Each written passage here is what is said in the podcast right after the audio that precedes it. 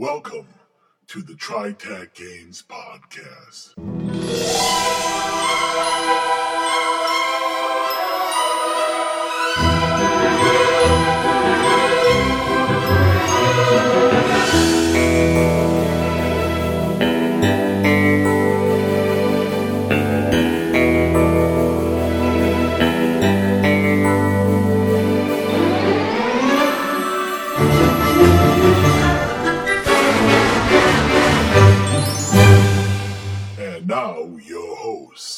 Is Bruce. This is John.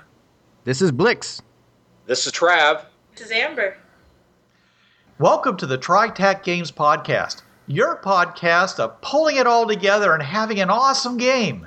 This week, we're having a fringe-worthy, bring it all together and just kind of summarize what we have been doing for the last, is it three years, Blix?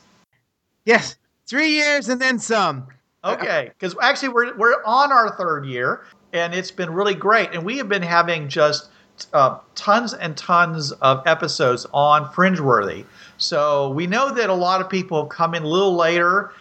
Not everybody has w- listened to every show. We don't understand why that is because every one of them's golden, right, John? Yep.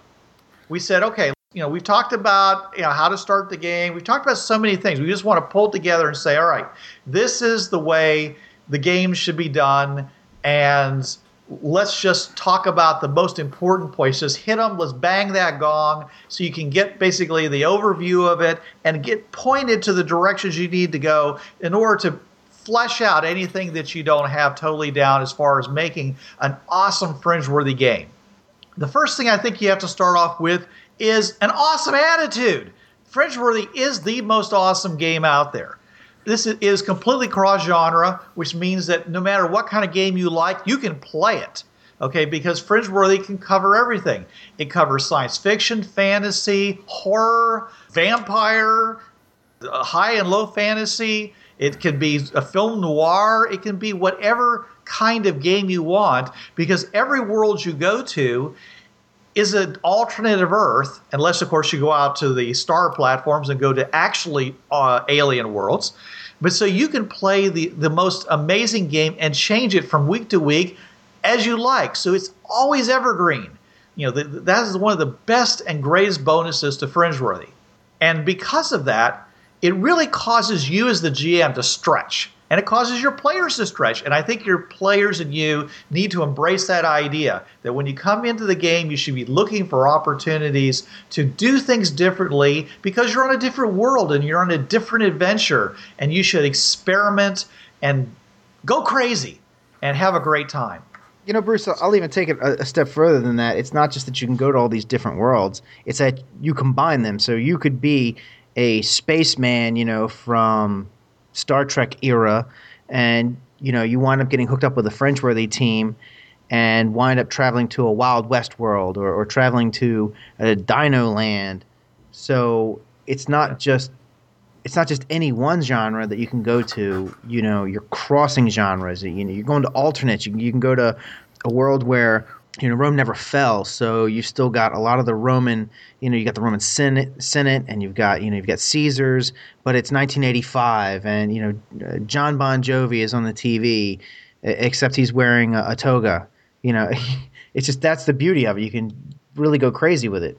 And not only that, but because you are an explorer and you can cross from one world to another, a lot of times your solutions to the problems that your GM poses you should not always be just whatever's there on that world. You can leave that world and go to a world with a with has some high tech materials you might need, and then go to another world where you can get them fashioned, you know, into something amazing by a wizard, and go somewhere else to get of some things done by someone who's an expert in high fashion in the 1800s. I mean, there's all kinds of things that you could pull together from all these genres and all these different times and eras and things like that to a final solution for the problem that you have on a world which thinks of itself as the only thing that exists. But you know better. I think it's a matter of scale, and we did do, I believe it was you and Blix that did the episode on scale in a campaign.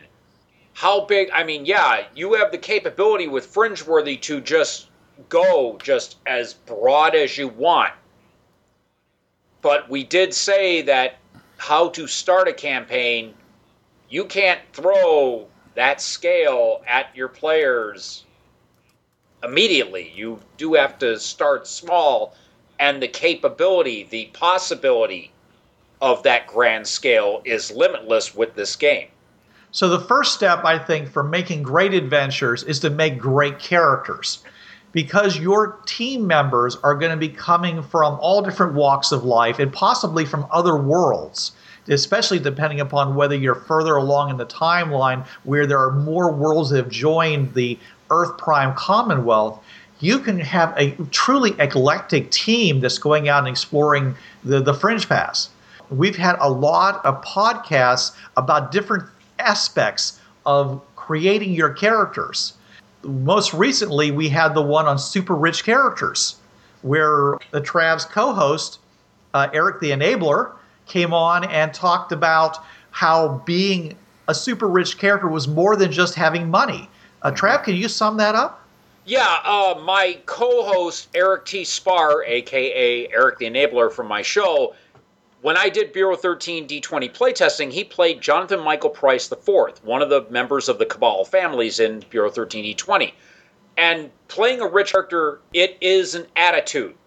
It depends on the backstory of the character, how you got that money. If you're nouveau rich and you won the lottery, you can play that as just somebody with money.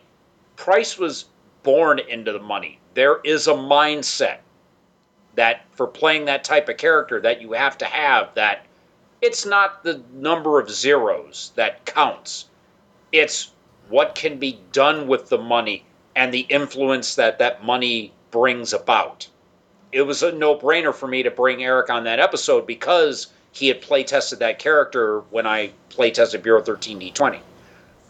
And John, when when he did the uh, play test, the uh, the live recording, I thought that your was he from Mozambique, the the soldier from Africa who was now a Fringeworthy explorer. I thought that was very good. The, your accent and mm-hmm. and your characterizations were wonderful for that. Oh yeah, I mean, I wanted to play something, you know, because this is going to be an international adventure. People will be coming from everywhere.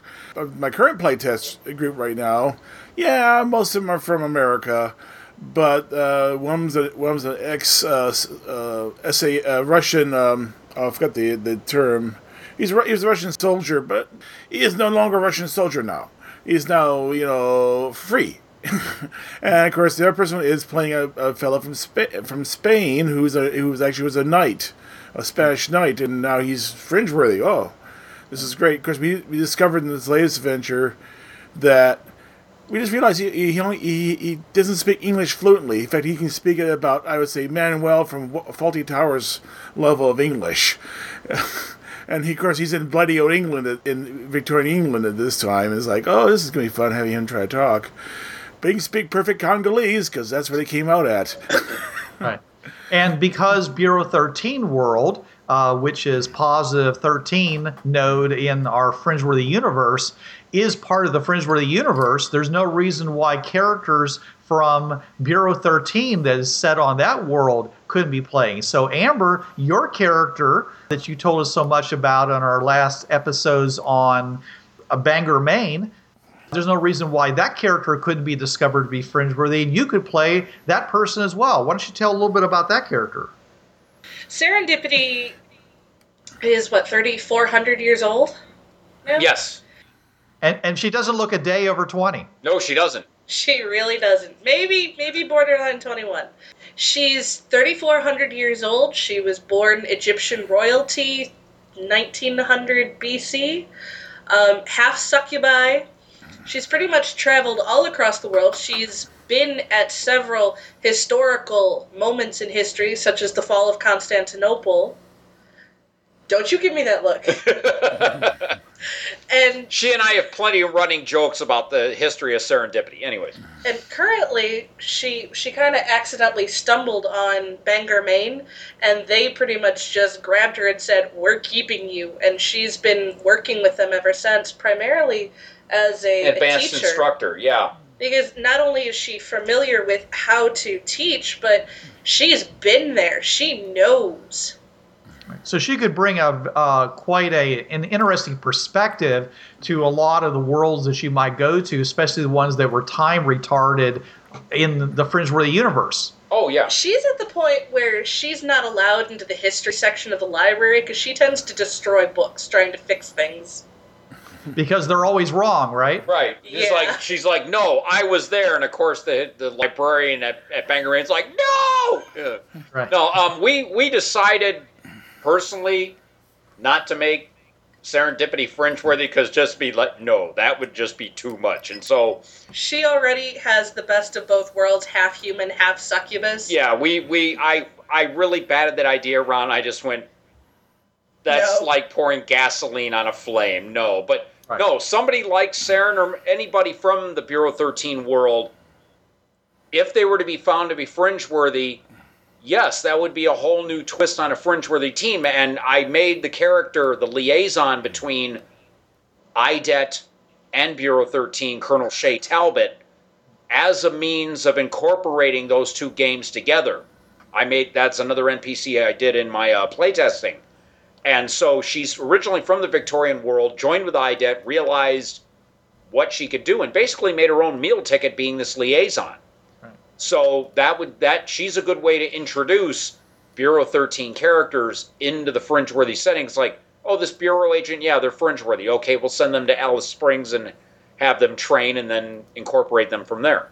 So this gives you a rich source of all kinds of different possibilities. You're not limited to just the people on Earth Prime, you know, the people that you can imagine. I mean, literally, you have anybody from any possible world that's in is part of your fringeworthy game. So it really behooves you to encourage your GM to go, take you to more and more strange, unusual worlds because they provide you with more sources of interesting characters to bring into the game as characters for you to play. And uh, along the same ideas of that, we also talked about with uh, Jess Hartley uh, things like gender issues about about what are the roles and if there are differences in roles between men and women or male and female, because we are talking about also non-human species as well. We all talked about uh, things like what if your character has you know uh, a helper animal? What if your character loves pets? What are the sorts of things that you can do to make your character really stand out and make it fun for you to play? So if you are somebody who happens to love, you know, dogs, there's no reason why you can't have a companion animal along, or even a gorilla, or uh, a horse, or anything else. Though there are issues involved with bringing those on the fringe pass because it's a hostile environment. It's like bringing any animal to a desert. It's not a very uh, healthy place for anybody to live because it's totally un- it's not a natural place. However, that doesn't mean you can't do it. We had an episode on pets. We had an ep- we had two episodes on gender issues.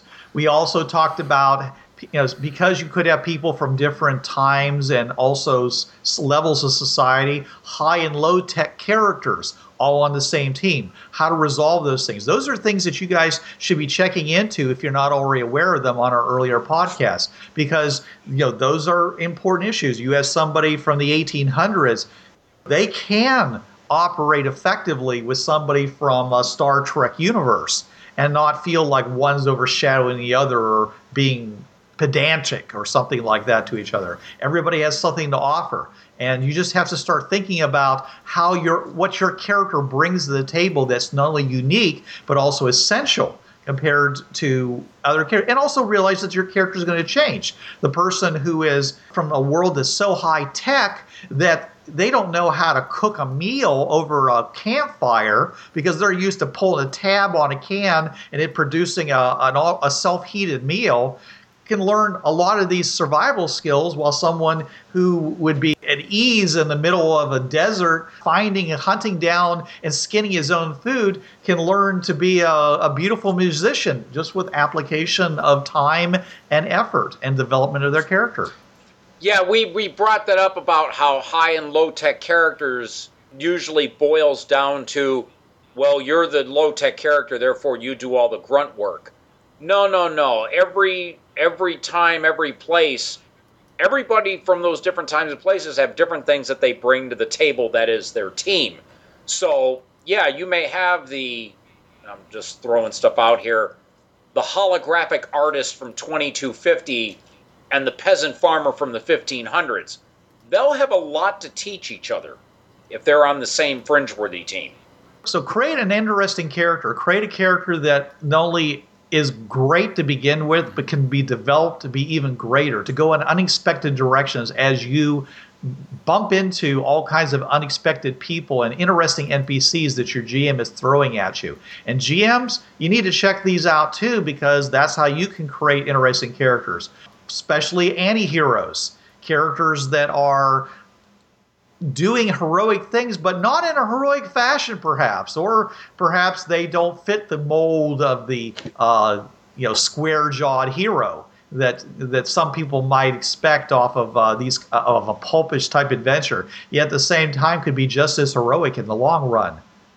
Once you get that, once you have one of those great characters, the next thing you need to do is you need to basically trick them out, right, John? it's time to to gear up. Well, being fringe, where you have, two, of course, you have two, you have two, you know, issues there. One, you need equipment, you, you, you makes you awesome off off the pathways, but you also need stuff on the pathways to make you awesome as well. Right. So yeah, a lot of. Uh, and you start off the game with a hundred thousand dollars, even before the the IDET starts giving you stuff. Ka-ching. I would also say, you know, when it comes to tricking out your character, don't be limited to money as well. Mm-hmm. I think um, if you're talking about fringeworthy, you know, depending on what part of the campaign that you're in, you know, if you're doing early campaign, this would be less flexible. But the later you get into the campaigns, the more flexible this would become. Is to allow your players to, uh, you know, maybe you come up with a price range for it, or you just let them have it, or maybe you spend some, you know, you let them spend some of their character development points, depending on what system you're using. But you know, have them let somebody have a laser gun. Let somebody have a magic wand. As we've said before, they're not going to give you some unbelievable benefit that you know you'll rule the game because they they all have their limitations. You know, you have a laser gun, that's great. You step through the pe- fringe path, you got to wait for the thing to recharge. When you get to a world that you're going to, again, you have to let it recharge before you can use it. So it's not this all powerful thing. And also, uh, Blix, when you're talking about magic, remember, magic does not work on every node congratulations, you're holding a stick with a piece of quartz on it. Right, and, and I, I, was getting to that. You know, and you can also let them have. You know, like I said, the later you get into campaigns, the more this is available. You know, they could have cybernetics. They could have any worlds that have already been discovered. You could let them have something from any one of those worlds because there's no reason why their character, unless it's a brand new, brand stinking new character, who you're saying no, you've never been there until you go there, you can't have it if you're playing a character who's even been into some training and maybe been on a mission or two before you start the campaign, they could have anything from anywhere that's already been discovered. Blix, one thing about cybernetics. If they're not like wetware, would cybernetics work on the fringe? I think we've already said no. Unless they're like wetworks, unless they work off the body's bioenergy, then yes, you'd have issues. But let's say it's a cybernetic arm and you're okay with that arm being dead for the first half hour, you know, after you walk through the fringe path. If you're fine with it, then whatever. Okay, if your if your player is willing to like take the minuses to skills and like strength rolls and all that, okay, yeah. I mean, if that that's something that player and GM would have to agree, agree on. on. Yes, thank you. Yeah, you might have full body replacement is probably not going to work out too well, you know, for fringe Fringeworks Force. However, uh, cybernetic enhancements. Okay, so for for while you're on the fringe path, you're like everybody else, maybe a little slower uh, because you're carrying a little a lot extra weight that's just basically inert in your body. But once you get to the world and you get recharged, then all of a sudden now you're amazing again. Right, and imagine you've got like, let's say you get one of your eyes replaced with a cybernetic, you know, some some badass cybernetic eye. It's got all these really cool things in it. Okay, so you can't see out of that one eye while you're traveling on the fringe path and for the first half hour after you get out. What about artificial intelligence, cyborgs, androids, things that are not human in nature but maybe function off of something that was once human? You mean like a transferred intelligence? Yeah. Um, from what I understand, Pip, uh, transferred intelligence, yeah, th- there is a human soul, but it's still within a computer. And as soon as that android would walk through the fringe path, thud down the ramp. Right. I, The only way I think you could get around that is if you had a system built specifically for it. Like, for example, you know, it was like in a robot body or whatever. And, Or it's a biocomputer. and well, I was gonna say, hold on, I was gonna go with this. Let's say it's, let's say it's a, you know, it's got a robot body that it travels around in. It sits in the car, and then it dumps itself down onto a CD, and then you go th- or a CD-like device. Then you go through the fringe path, and it's basically out of the adventure until you get where you're going, and it has a chance to recharge itself. And then it would dump itself back from the CD onto the memory and reboot itself. Or somebody to flip a switch and it would do it. Or like you said, John, maybe it's a biocomputer.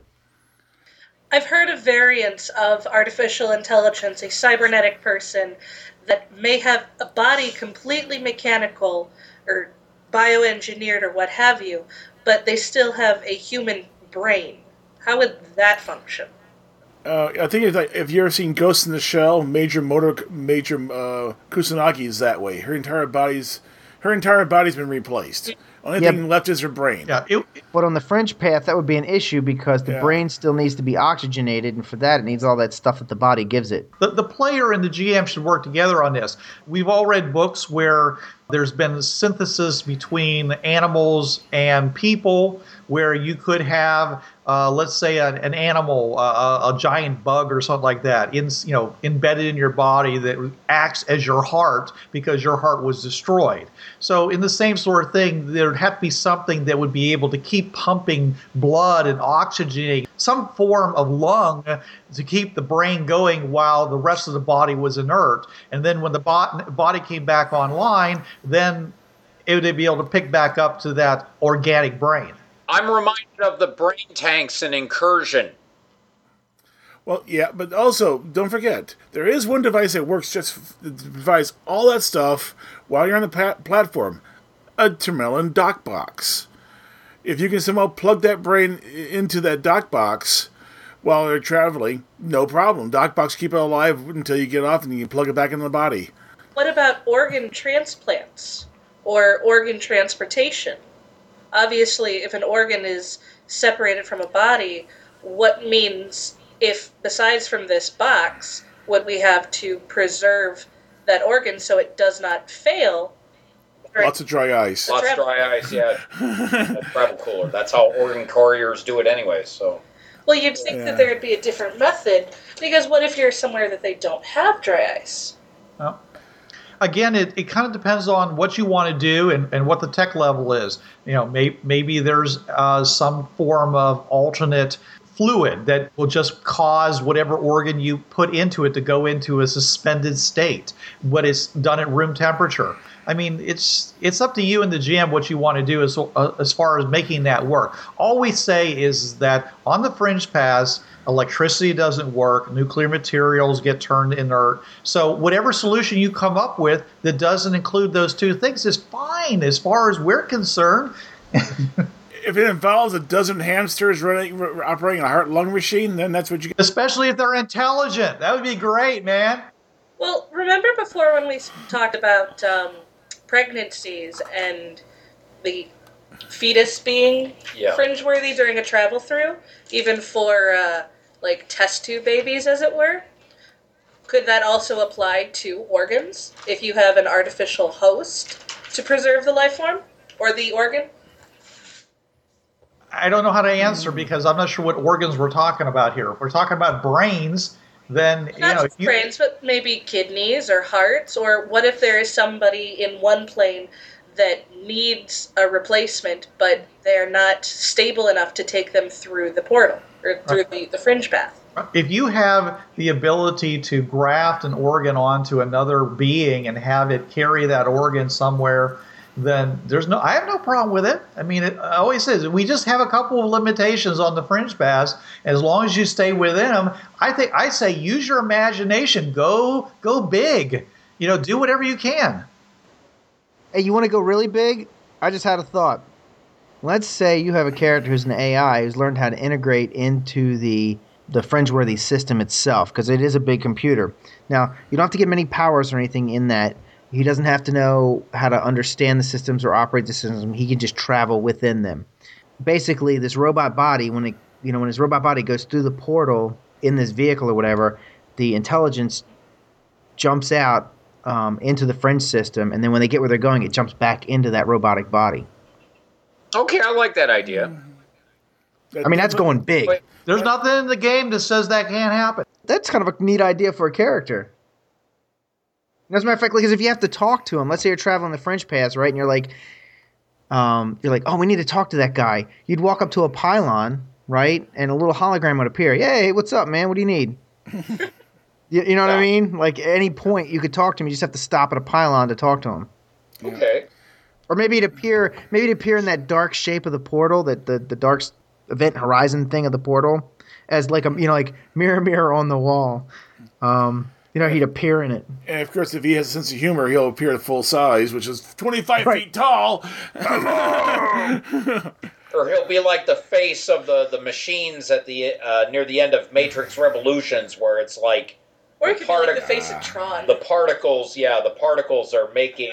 MC. He'll be at the face of the MC. Yeah. MCP. MCP. Or Oz. Yeah. I'm just saying you could have fun with something like that. Yeah, yeah. Because we're we're actually, I mean, to give it perspective, we are actually playing a, a Star Trek campaign right now where one of the guys is he's an artificial intelligence, and we managed to get him a robot body, but he jumps in and out of computer systems and stuff, and for the most part, his character can't do anything physical unless that robot body is around, which is not a lot of time. It's not just because of the situation. So he has to play with a lot of limitations. Like he has a lot of advantages in that it's hard for his character to die. And his character is not subject to a lot of things that we are, but at the same time, there's a lot his character cannot do at any given time. So that's the kind of limitations you have to play with a character like that, but you would get all those benefits as well. I'm just saying it's not all gravy. Right. So, you know, gear can be, you know, internal, external. It can be uh, uh, resources. It can be friends and enemies on other worlds, contacts. It can be skills and, and licenses of various kinds. You know, uh, the ability to fly a plane. You know, I'm, I'm checked out on F 16s. I mean, all kinds of stuff when you talk about gear, it's not just the stuff that you pick up in your hands, it's your vehicles, which include cars and boats and planes, semis and uh, earth moving vehicles and submarines and even uh, spacecraft if you happen to have access to that sort of thing. And there are places on the fringe paths where you can get them when you start playing for your character now we don't we're not saying that you should spend three weeks or three you know a 100 sessions creating think about all these different things to do. That's why we had the podcast we talked about uh, the best ways the best ideas we had for each of these subjects. So we really hope you guys will check out our podcast on these things. We did one on we called them packing for survival. And if you go to up to the TriTac systems uh, podbean.com uh, and look for that under that filter we've got sea vehicles air vehicles land vehicles fringe worthy in space fringe vehicles vehicles that actually are powered by the fringe pass we're talking about protection as far as weaponry. We're talking about non-lethal weaponry. So you don't have to kill somebody just because you're out there. Uh, data gathering techniques and, and that also comes into the things like cybernetics. Cool equipment of all kinds. Life support, armor, environmental suits, uh, airbags, and communication gear, whether it's something you put on your head or something that's embedded in your body. I mean, these are all things that you could have, and you should trick your characters out with them and have fun with them. And just as long as your GM clears it, I say go for it big time. We want to thank everybody for listening to us, and we hope that we've been able to pull it all together for you and, and let you know that it is possible to create awesome and amazing fringe-worthy campaigns, and that you have huge amount of resources in our podcast, uh, especially our uh, elder episodes and the other resources that are out there, such as Obsidian Portal and other things. Please, you know, start a campaign please create an awesome game for yourself. You know, create awesome characters, and please let us know that you've done this because we want to learn all about the great things that you've done with the Fringeworthy game. And promote it on our podcast and let everyone know what you know that you with us love this game. Mm-hmm. And we're going to have more for you next week. But until then, this is Bruce Sheffer saying there are a million million worlds out there, so go explore them. This is John Ryer saying keep your powder dry and keep those cards and letters coming in. This is Blix. Don't hate the game, hate the players. This is Amber. It's all fun and games until the DM rolls a one. And this is Trav. There's a reason why it's called gaming. It's for having fun. Yo, brothers. This was the TriTac Games Podcast. You know the drill. It's protected under the Creative Commons License 3.0. No commercial reproduction, no derivatives, and sucker, you best attribute this to the folks at TriTac Games. And if you don't, we'll be after your sorry butts, cause we're some bad mothers.